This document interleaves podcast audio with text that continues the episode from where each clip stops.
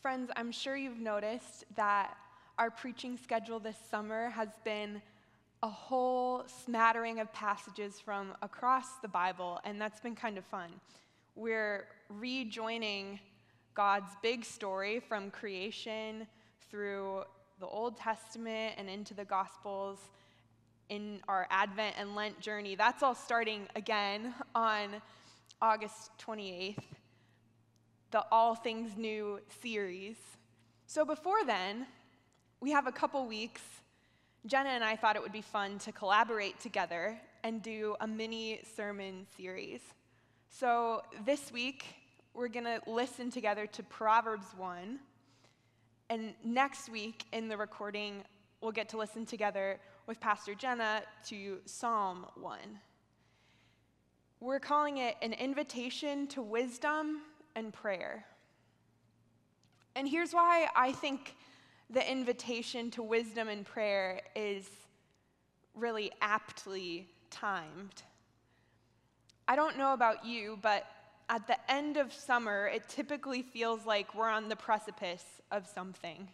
And that's more shaped by an academic calendar rather than the church year. But still, I feel it. This is actually my first semester in a really long time where I'm not signing up for classes and buying textbooks and starting off strong with a really organized planner and then letting it all fall apart throughout the semester. Anyway, it's the first semester in a long time that I'm not a student, but it still feels that our rhythms as a community, maybe because of our connection to Hope College, our love for college students, high school students among us, elementary students among us, we're, ri- we're living into rhythms of a semester. And so, whether you're older or younger, it can feel at the end of summer like we're on the precipice of something new. Fall is right around the corner, and I wonder what that means for you. It could mean a new job, an old job, searching for a job. It could mean new questions about God, the same old questions about God you've been asking for a while. New relationships, new seasons of relationships, or old, tired relationships, new longings and old longings. And maybe underneath it all, we're still asking the question what is the good life? And where is God in the midst of that? Sometimes in the fall, it can feel like we're on the precipice of something new. And that's the very moment when I think an invitation to wisdom and an invitation to prayer are so timely. So this week we'll listen together to Proverbs 1, and next week you can tune in for Psalm 1. I want to describe a genre of books of the Bible called wisdom literature. There are three books in the Bible that fit into this category Proverbs, Ecclesiastes, and the book of Job. And they're books that are asking the same kinds of questions a long time ago that we're still asking today. They're books that are asking, what kind of world do we live in? And what does it look like to live well in that world? In short, what is the good life? And where is God in the midst of it? So listen with me to Proverbs 1. I'm curious what you'll notice. It's a chapter that sets the stage for a life of wisdom. The Proverbs of Solomon son of David, king of Israel.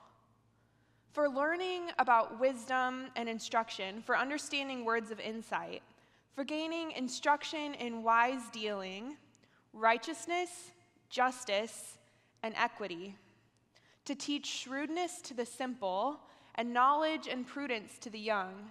Let the wise too hear and gain in learning, and the discerning acquire skill to understand a proverb and a figure, the words of the wise and their riddles. The fear of the Lord is the beginning of knowledge. Fools despise wisdom and instruction. Hear, my child, your father's instruction, and do not reject your mother's teaching, for they are a fair garland for your head and pendants for your neck. My child, if sinners entice you, do not consent to them. If they say, Come with us, let us lie in wait for blood, let us wantonly ambush the innocent. If, like Sheol, let us swallow them alive and whole, like those who go down to the pit. We shall find all kinds of costly things and feel, fill our houses with spoil. Throw in your lot among us, we will all have one purse. My child, do not walk in their way. Keep your foot from their paths, for they run to evil and they hurry to shed blood. For in vain is the net baited while the bird is looking on. Yes, they lie in wait to kill themselves, they set an ambush for their own lives. Such is the end of all who are greedy for gain. It takes away the life of its possessors. Wisdom cries out in the street. In the squares, she raises her voice. At the busiest corner, she cries out. At the entrance of the city gate, she speaks. How long, O simple ones, will you love being simple? How long will scoffers delight in their scoffing and fools hate knowledge?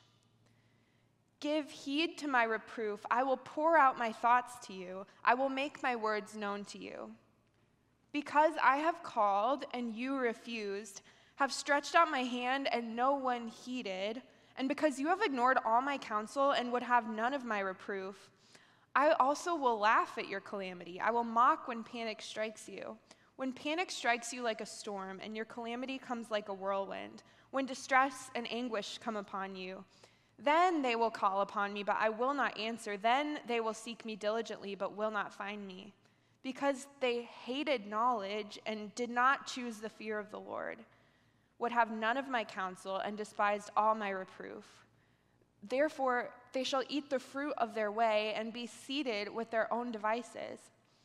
For waywardness kills the simple, and the complacency of fools destroys them.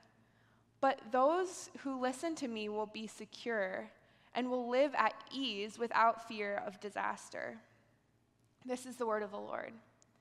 Thanks be to God.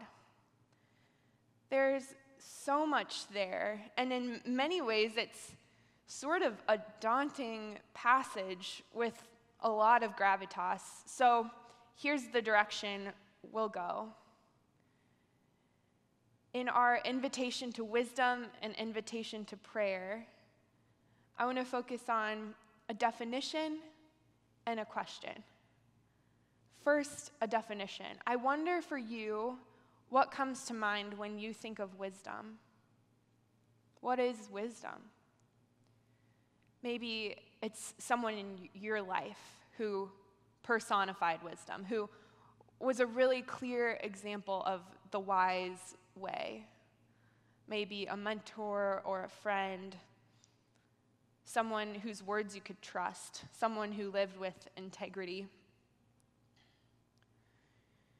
Wisdom, defined through a commentary I was reading, sounded a bit like this experiential knowledge, the effort to discover order in human life, skill for life, compressed experience, a quality of mind and spirit that directs all human activity toward its proper end, or a flash of insight into the repeatable situations of life in the world. I think there's some truth in those definitions. And I also think they're a little bit vague. What does specifically Christian wisdom look like? And here's why I love reading the Old Testament with the assurance that we also have the New Testament. Our starting point for the Old Testament is always to read backwards. What I mean by that is that we read as ones who know Christ have been befriended by Christ and who find our lives in Christ. And so, reading Proverbs Christologically, and what that means is just in light of Christ, changes everything. Because Christ Jesus has become for us wisdom from God, or at least that's the way the Apostle Paul puts it in 1 Corinthians. Christ has become for us wisdom from God. What is wisdom? Where can we find our definition? Wisdom is a person, wisdom is Christ Himself. So in Christ, we can choose the fear of the Lord, like in verse 29. And by the power of the Holy Spirit in us, we can be people who choose to listen, like in verse 33. And it's all held in this conviction that Christians have that God can actually guide us in how we live. That's profound. The wisdom of God that God used to create the world is wisdom that God also gives to us to help us live in alignment with God's good, true, beautiful purposes for the world. And, and living a life of wisdom isn't actually up to us because Christ is the perfectly wise one walking the path of wisdom on our behalf, ahead of us, for us. So when you read Proverbs, which I'm suggesting you might as a part of this invitation to wisdom and prayer, read as one who is already walking the path of wisdom because you belong to Christ. And be careful and awake and at the ready because wisdom and with it the Christ life is a countercultural endeavor. Here's the good news Christian life is actually not about being better and doing better. Actually, this invitation to wisdom, to life with Christ, is a gift from God. It's a gift. Not towards some level of moral performance, but because God's heart for us is to taste life with Jesus here and now, and someday fully when all things are restored and made new. It's not an invitation to a life free from suffering, but it's an invitation to the wise way with Christ the way of laying our lives down for the sake of the world. So, what is wisdom? Wisdom is a person, wisdom is Christ Himself. All the knowledge and goodness and kindness of God expressed to us in a person we can know and love, a person who gave everything for us. That's wisdom. To live a life of wisdom is to live a life with Jesus. That's our definition.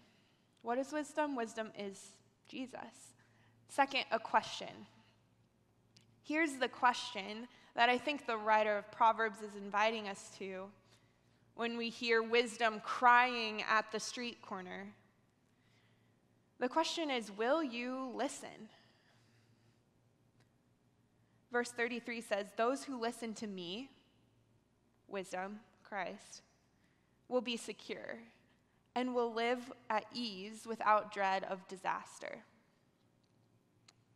And then look at verse 7. The fear of the Lord is the beginning of knowledge.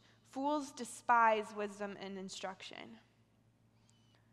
The message paraphrase puts it this way start with God.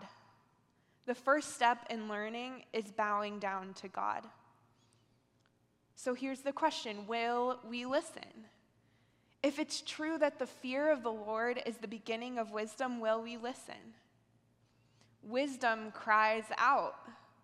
Will you make space to listen? To listen to the voice of wisdom, to listen to God's voice.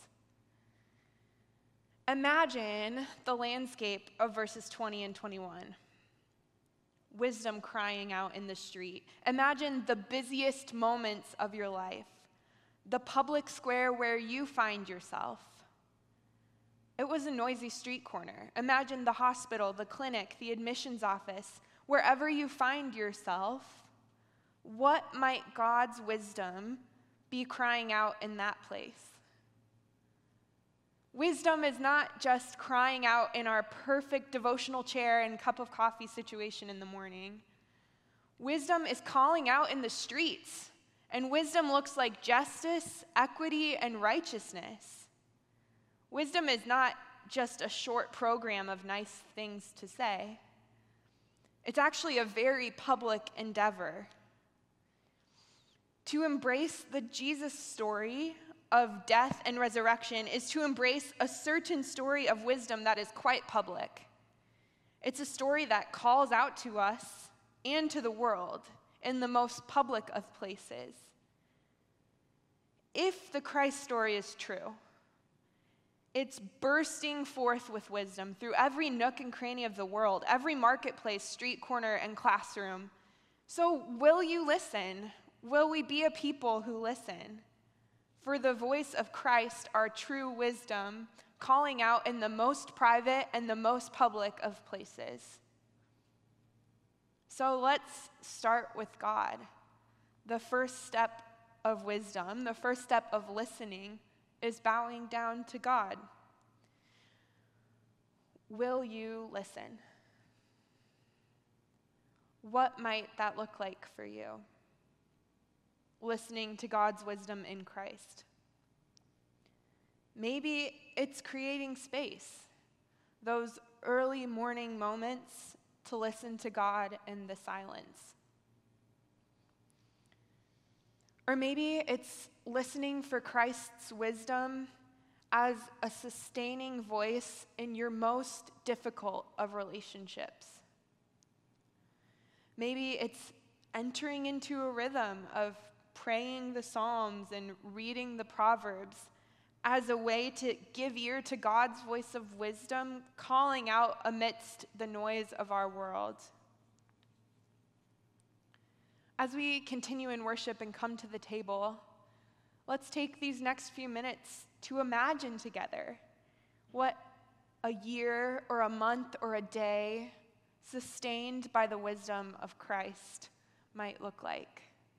In the name of the Father, Son, and Holy Spirit.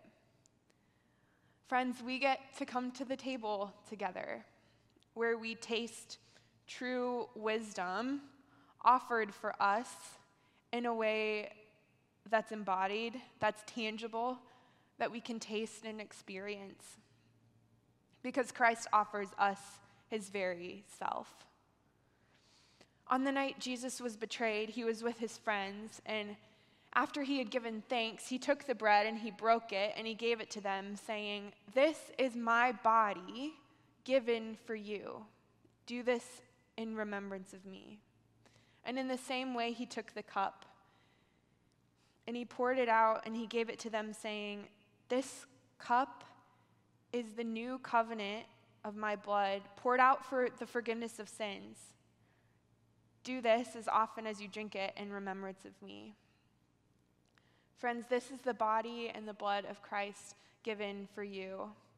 Feel free to partake in your homes where you are as we continue in worship. If you'd consider yourself a Christian, you're welcome at this table. If you're not at that place in life or in faith or for any other reason choose not to partake, we just invite you to consider what you've heard. Become aware of the questions you're asking about life, about true wisdom, about God and I would love to have a conversation. Feel free to shoot me an email, anna at pillarchurch.com. Friends, come hungry, for the table is set, all things are ready. Christ offers himself to us here and now. Amen.